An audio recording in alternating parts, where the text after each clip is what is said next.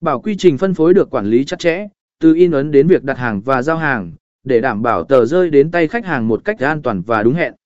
Sử dụng công nghệ, kết hợp công nghệ như mã QR code hoặc trang web tương tác để tạo sự kết nối giữa tờ rơi và nền tảng trực tuyến, tăng cường hiệu quả quảng cáo thực hiện chiến dịch phát tán, tổ chức các chiến dịch phát tán đặc biệt tại các sự kiện, triển lãm hoặc khu vực có mật độ dân số cao để tăng cường khả năng tiếp cận và tương tác với đối tượng mục tiêu.